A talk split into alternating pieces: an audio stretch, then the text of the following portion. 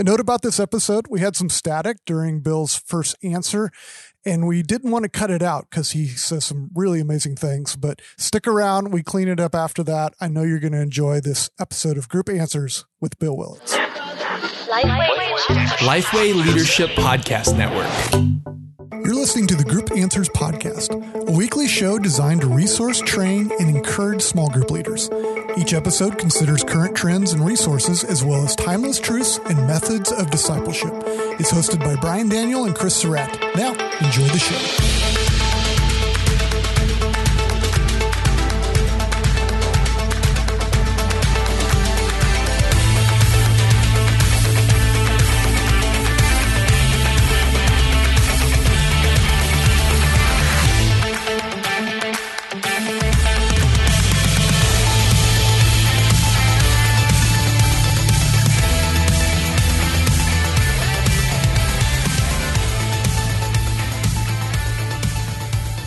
Welcome back to the Group Answers podcast show. I am Brian Daniel with Chris Surratt. Chris, here we are. We're back some uh, sabbatical. We're in episode three, and the training wheels are off again, and we're, as they say, rolling. How you doing today? I'm doing good, man. It's good to see you. It's funny. We're actually on episode 239, I think, but it makes it feel fresh if we say three off a sabbatical. So yeah, yeah, yeah. It, and we're all and we're all for that. Yeah, no, it feels good. No, it's always always good to see you. I'm especially excited today. We've got an, an amazing guest with us. The best, right? And this would be appearance number three, maybe four. I don't know if he's at Gold Jacket yet, but he's well underway in that direction. You want well, to go ahead and yeah, he's definitely close to it. Um, he may be just right under Steve Gladen, but you know, Steve has a lot more time on his hands. Steve will call me sometimes and say, "Please interview me. I've got nothing else to do." Bill's a little harder to get a hold of. So no, no, I'm so, so, excited, Bill.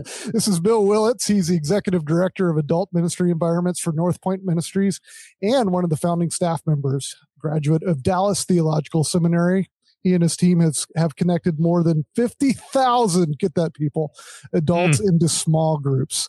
Bill and his wife Terry have one daughter and one granddaughter. And as we were discussing before we went on the air, a huge Braves fan. Welcome, Bill. Welcome, Bill. You, if we had if we were a higher production show, we would have an applause button that we would have just pushed and it would be great. But we don't have that. So we just have to That's a welcome has to be sufficient. Listen, it's great to be with you guys, and I will send my uh, jacket size so I can get fitted for the gold jacket. I mean, but with a gold jacket or not, I, I'm always honored to be with you guys. Well, here we are on the eve of the July 4th weekend as the recording of this show, and we're we're coming into the All Star break and and the stretch down baseball scene. How are you feeling about your Braves right now? I mean, are you are you optimistic, hopeful? Are you feeling so what's the temperature down there? Well, I yeah, know it's hot in Atlanta. Yeah, it's always hot baseball wise though. It's it's hot Atlanta for sure. It is actually last week was brutal, but we're three out. Uh, month of June was very good to us, and so we played some really great baseball. We were nine and a half, ten out, and uh, we are making a little run. Uh, maybe we'll make a couple of trades that will help us, and then we'll be able to move forward hopefully in champion a championship style. Don't expect what we did last year, but boy, um, that was fun. My uh, well, my for, car- my Cardinals are in first place. Thanks for asking, Brian. So I'd throw that in there. Go ahead. But Chris, you're a regular. I don't have to ask. It's only a matter of time, Chris. See, that's that's what I say to Dodger fans too. It's only a matter of time. Oh my, yeah, I know. Dodger well, fan. Bill, yeah. Well, I I mean, not to belabor the point, I 162 games is a long that's a long season and there's a lot of room for a lot of injuries and that's where we are right now. I mean, we're Dodger fans can't come no one wants to hear us complain, but boy, we we've been hit pretty hard this year. We uh, I think we'll get a lot of them back by this fall and if the Padres do the Padres thing, we'll be all right. But I kind of like the Padres. I like that team, and they're playing. They're playing yeah. good. So I guess we'll see. But Chris, yes, thank, bull- thank you for asking. Your bullpen's gotten just crucified, hadn't it? Yeah, yeah, we got beaten up pretty good. That's right. Yeah. And it's just we've dodged that bullet for a lot of years, so it's just it's just our time. It really is. Well, I, am excited to talk baseball with Bill, but even more, Bill and I have hung out at a baseball game. We we went to a, we have a, a, local Nashville Sounds game, and that was pretty cool tickets right on the, the box and right on the the outfield. That was a lot of fun. But uh, let's uh, let's talk a little bit about groups because that's why we love Bill his heart for groups and just the history of what North Point has done. And one of the things that you guys did was it 2012 when creating community came out. Was that the the first version of it? Something like that, Bill. You know what, Chris? It was actually 2006. Was it that so far? Yes. So here we are 16 years later.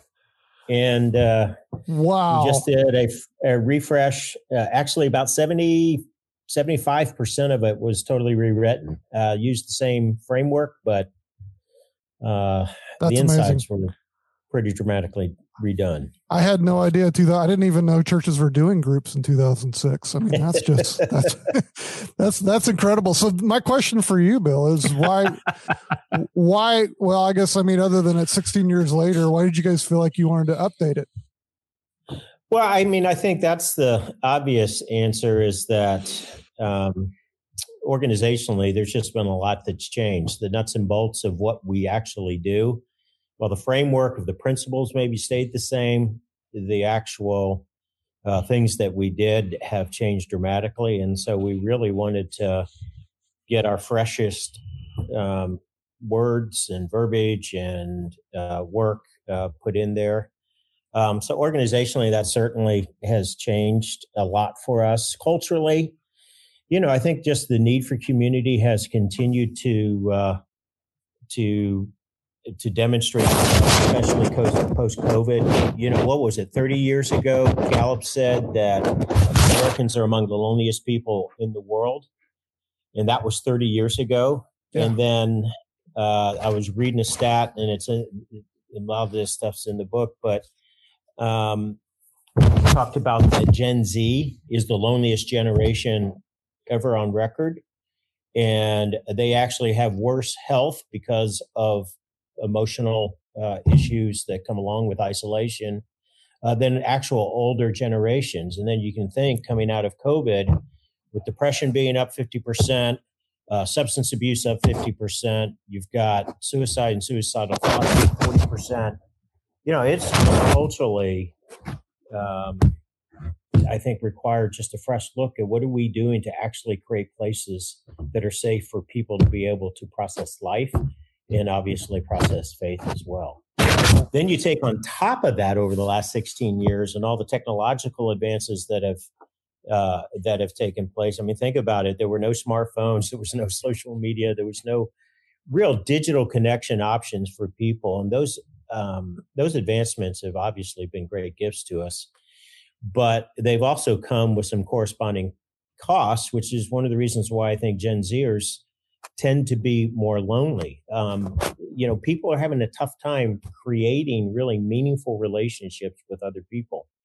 Uh, the University of Southern California hired a director of belonging to teach a class on how to have a meaningful relationship because kids today were having such a tough time of being able to do anything but look down on their phones. Uh, the UK made a recommendation to have a minister of loneliness and make it a cabinet ministry because of some of the epidemic issues that were happening pre-pandemic. So I look at all that that's happened over the last 16 years, culturally and organizationally, and we just felt like let's use some of this COVID space and uh, put some of our freshest work and freshest thoughts into it.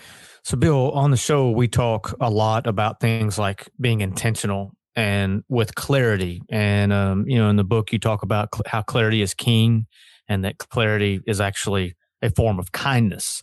You discuss three questions in the book that the leadership team has used over time to bring clarity. So, I was wondering if you could give us a little bit about uh, how you take on this notion of clarity and how you bring on another layer of intention in that respect. Yeah, I think when it comes to doing anything organizationally or strategically, obviously, um, clarity is critical if so people know what to actually do. So early on in our conversation, we, we were fortunate to be able to start with a blank sheet of paper and we asked ourselves three questions. And the first one was this What do we want people to become? And this is really driving at getting a clearer picture of what's the preferred outcome that we want for people. What's the goal? What are we actually trying to do with our small groups, or what are we trying to do as a church ultimately? And the way we answered that is um, we've changed our our verbiage more recently. Um, we said we, we want people to be lifelong followers of Jesus, not just believe something about him. Belief is the first step but to actually follow him. So we our mission has really changed to be inspire people to follow Jesus. And so certainly that starts with belief, but hopefully it doesn't end there. Um, we have a saying that um, that Andy uses on a regular basis: "Following Jesus makes you better at life and makes your life better." And while it sounds consumeristic, the whole idea is you get the benefit of what it means to be in relationship with the living God when you actually do what he says. It's really um, that. So the first question we asked ourselves was, what do we want people to become? And we said, we well, we want to inspire people to follow Jesus. We want them to be Jesus followers. Then the second question we asked ourselves was, what do we want people to do? And this question really clarifies the how or the tangible steps that we want people to take in order to follow Jesus well. And the way we answer that is we want people to grow uh, in love with God vertically and then in love with other people horizontally. Paul said it this way in Galatians 5 when he's talking about some of the Judaizers that are in the church. He says, You know, if I really want to boilerplate it down, what it all comes down to is growing faith expressed in love. I think that's his way for him to express what Jesus said. It's it's to love the Lord your God with all your heart, soul, mind, and strength, and love your neighbor uh, as yourself. And so we just, what we want people to do is we want them to grow in their love for God, which is demonstrated by their deeper trust in or faith in Him, evidenced by how that's being expressed uh, horizontally in their relational world. So that's what we wanted people to become followers of Jesus, what we want them to do is grow in love for God and for other people. And then we third question was we wanted to be crystal clear as where we wanted to uh, challenge people to go. And you know, I've been in ministry for now, which is crazy, over 30 years.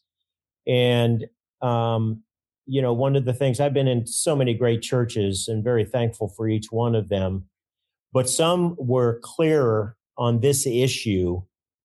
Um, some strategically, and then some, quite frankly, because they didn't create competing systems inside of themselves. And I think churches tend to be more apt to die of indigestion than starvation.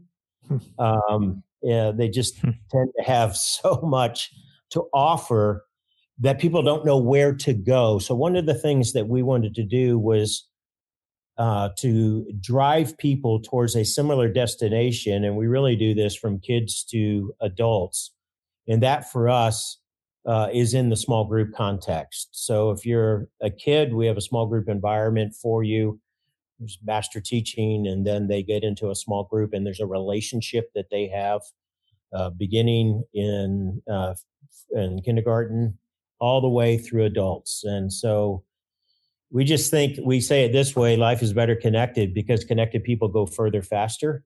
That's why we have coaches in athletics and it's why we invite other people to be in our lives. We we go further faster when we have other people speaking into us. So those three questions were really foundational and fundamental for us to get clarity around and uh, has really helped us drive not just a church with small groups but a church of small let me ask you this, Bill. So when you say us there, these three questions are these more questions that that leadership that would be more the vernacular and leadership to drive culture? Or are these questions out there for everyone to understand and see and and be informed by how they interact with them? Brian, that's a great question. And I think absolutely it is a macro, if you will. Um, that's for everybody. I think when we're trying to build church culture, you know, clarity is is key, and clarity is kindness to the rest of your staff, because um, everybody wants to participate in what the leadership is leading us to do, but sometimes they don't know where that where that is headed, or they don't have clarity about what their role is in it. So those three questions were real important for us, um, uh, you know, as a church early on. That's and great. Leveraged that for the last several years. Yeah. Um, as you mentioned at the beginning, a lot has changed over the 16 years since you guys have written the book, and a lot has changed just in, in church life and culture. You know, especially the last two years, it's just been warp speed. I think uh, the changes that have, have happened, and when we do systems, we tend to make assumptions. We think that you know people are going to grow this way or this is going to be the best environment for somebody to grow spiritually and all these assumptions that we make and i know you guys do the same thing can you share maybe examples of two or three assumptions that you've made about community or groups that that have changed over over the last few years yeah uh, there's been a a bunch i think one of the most prominent ones is that i don't think people are willing to make at least initially, uh, longer term commitments like they were early on. I think the idea of casting a vision of that you're going to do life with a group of people over a prolonged period of time is ideal, but not real.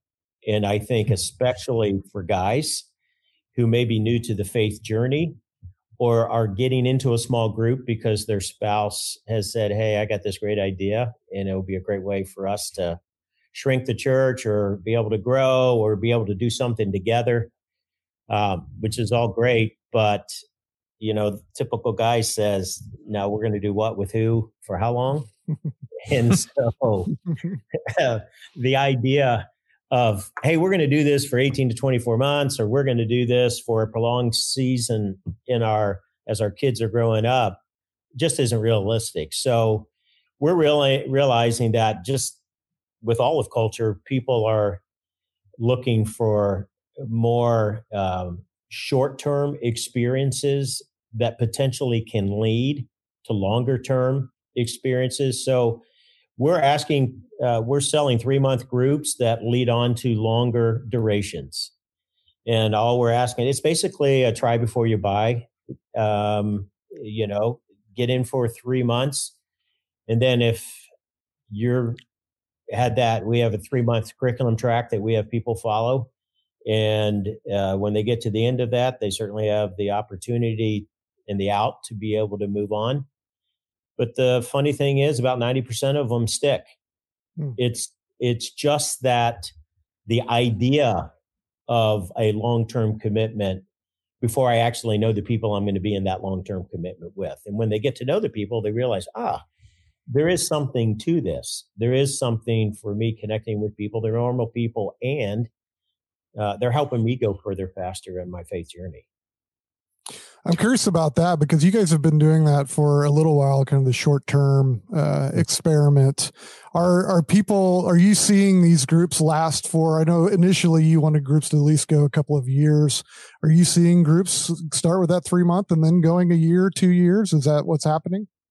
Yeah, so we'll we'll have a group launch season coming up in August and September, like a lot of churches, and um, we'll do that three month window, and then ideally they'll go the school year because people are looking at it from school years and calendar years based on what their kids' activities are, because you know how much that drives what the family does. So we're trying to play in those rhythms, and so if we we, we think that we'll typically get in August people to play out at least nine months. And then they'll take a break in the summer. And I'd say about 60% of those come back in the fall or get into a different type of group hmm. um, afterwards. But again, the idea of saying, hey, for three years, we're going to do this, or for this season while our kids are in elementary school, it's just unrealistic and life happens and there's so much change that happens yeah. around them. So we're just yeah. trying to be sensitive to that. So on that same thought, sorry, go ahead, Brian. Go ahead. No, I was just going to say, it just seems to me that there's a lot of fluidity in this context right now, coming out of the pandemic. There, it just seems like there the mentality has changed, and I, I'm not going to say the mentality has changed in such a negative way. It's just different. So, Bill, like what you're saying, there's there seems to be this almost fear of commitment even before the pandemic that it just acted again as an accelerant of that uh, like what you said with the, the mantra used to be doing life together. And just like you said i think i think a lot of us are like whoa hold on. You know I, let's let's let's crawl and walk and run. Let's not go right to marriage just yet. So i think that just seems to be that just seems to be wise. But uh, that's all i was going to say chris. I think i know what you're going to ask though I just I'm thinking, Bill, now looking towards the future, um, as you guys are planning and changing. And for what, for instance, one of the things that you changed that you talk about in the book is Group Link. You went online, um, at least at the time of the writing of the book. And what are what are some things that maybe you're holding loosely? Some assumptions you're holding loosely because it might change. Yeah, I mean, I think uh, it has changed. I mean, one of the things that we one major change that we made is we're doing online uh, registration now rather than an event.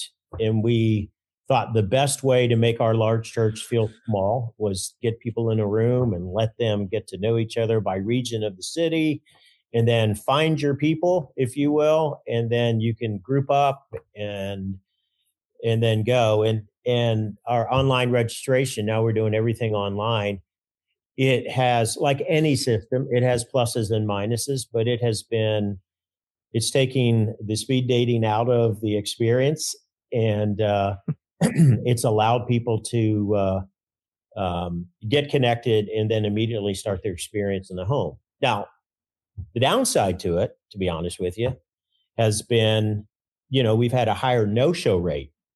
Um, that they'll sign up and then you get about a 10, 15% no show rate as, you know, as a result.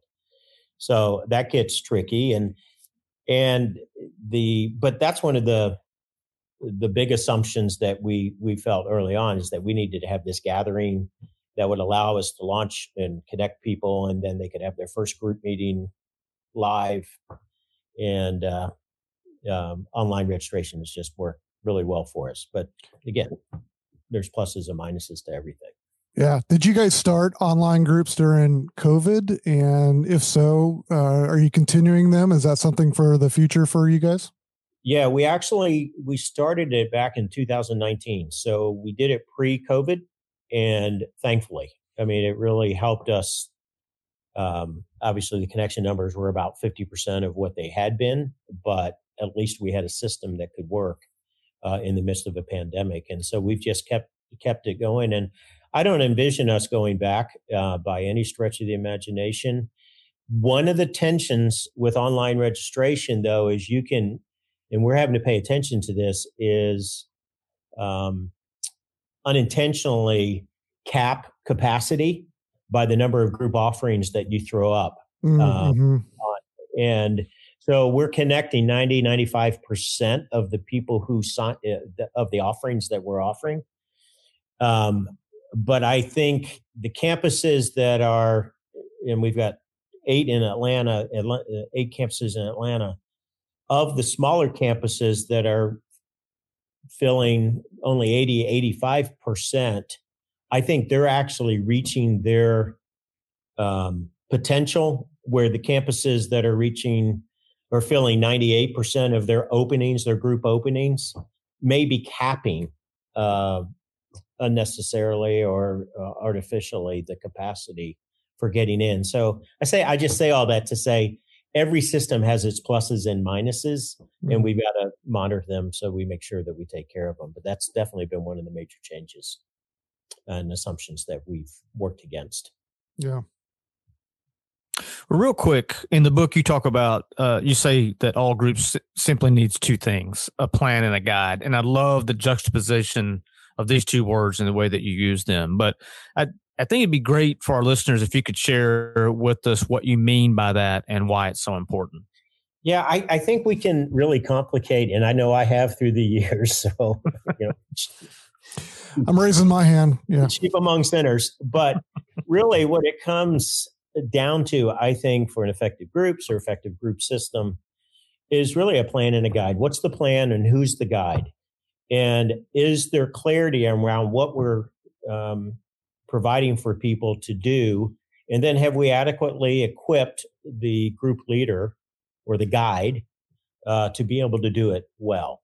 And so we've just tried to be more intentional through uh, the last few years on that plan, whatever it is. We have both a three month and a nine month plan so that there is intentionality. Now, again, some of our groups will say, hey, this study I really want to do that we did last, you know, two years ago with another group. That's great. Um, it's their guides. Uh, it's a guidance system. It's not a directive, but um, but we want to make sure that there is clarity around the plans we're offering and then um, what are we doing to adequately prepare our leaders to be the most effective guides both in leadership and from a pastoral perspective that they can because they're the frontline pastors uh, functionally in our in our church because um, they're they're doing the pastoral duties of the one anothering um, in their groups. And so,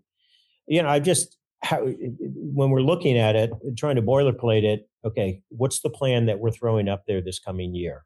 Is it uh, does it have built-in rhythms of, or is it just study after study after study? Is there a service project that is in the middle of it, so they're actually doing something outside of themselves?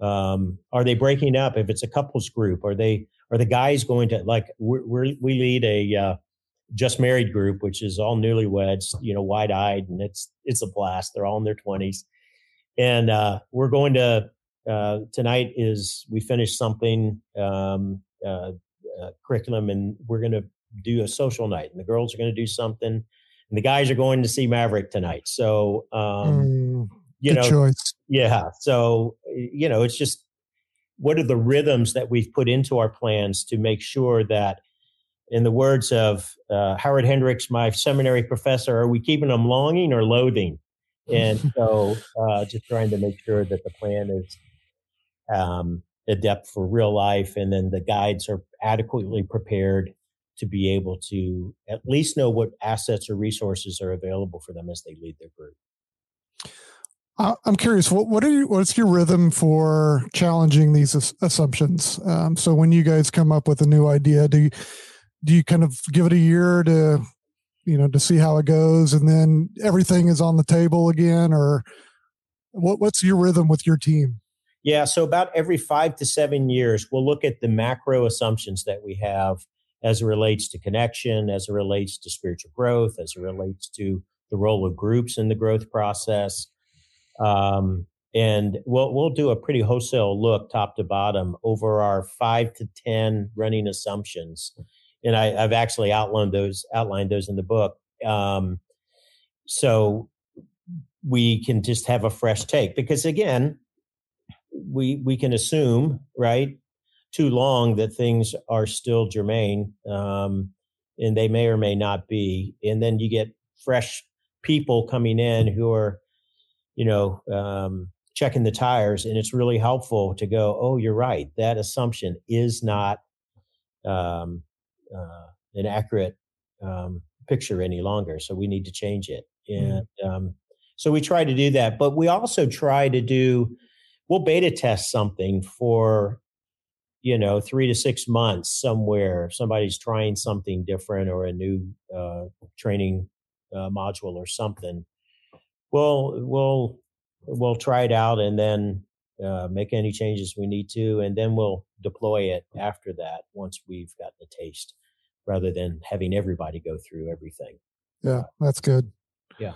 I got one last question for you, Bill. You were kind enough to uh, ask me to endorse this version of the the book. Before you did that, did you take into account the uh, probably fifteen to twenty percent sales hit that you would get just from having a Surratt name in the book? Uh, listen, the Surratt name is a universal name for church growth and church leadership. So from top to bottom, that is a that is a gold standard name. So it was an easy decision. Uh, I think it's been studied. It's at least a 15% drop in sales uh, when you have a Surratt name, but I appreciate you doing that anyway. Thanks. It was for the rest of your family. Well, Bill, thank you so much for being with us this afternoon. It's been great, and hopefully we can do it again. We can do it again real soon. I'd love it, Brian. Thank you. And as a Dodgers fan, I, I wish you guys the best down there. I, I, I really want to get down there and uh, and come to the new stadium. I haven't been there yet. It looks like a neat place. Me too. And uh, not far from where we used to live when we lived down there. Oh, that's awesome. That's going to wrap it up for this episode of the Group Answers Show. Thank you for being with us. As always, this is Brian Daniel and Chris Surratt signing off. And as always, I would encourage you, if you find it in your heart, to give us a rating and leave a comment, or even if you've got that extra eight seconds or so, subscribe to us. That way it comes right to your inbox and you don't have to find it by accident or go looking. So, Chris, hope you endorse this message. And I appreciate everybody being with us. we'll see you on down the road. Cool.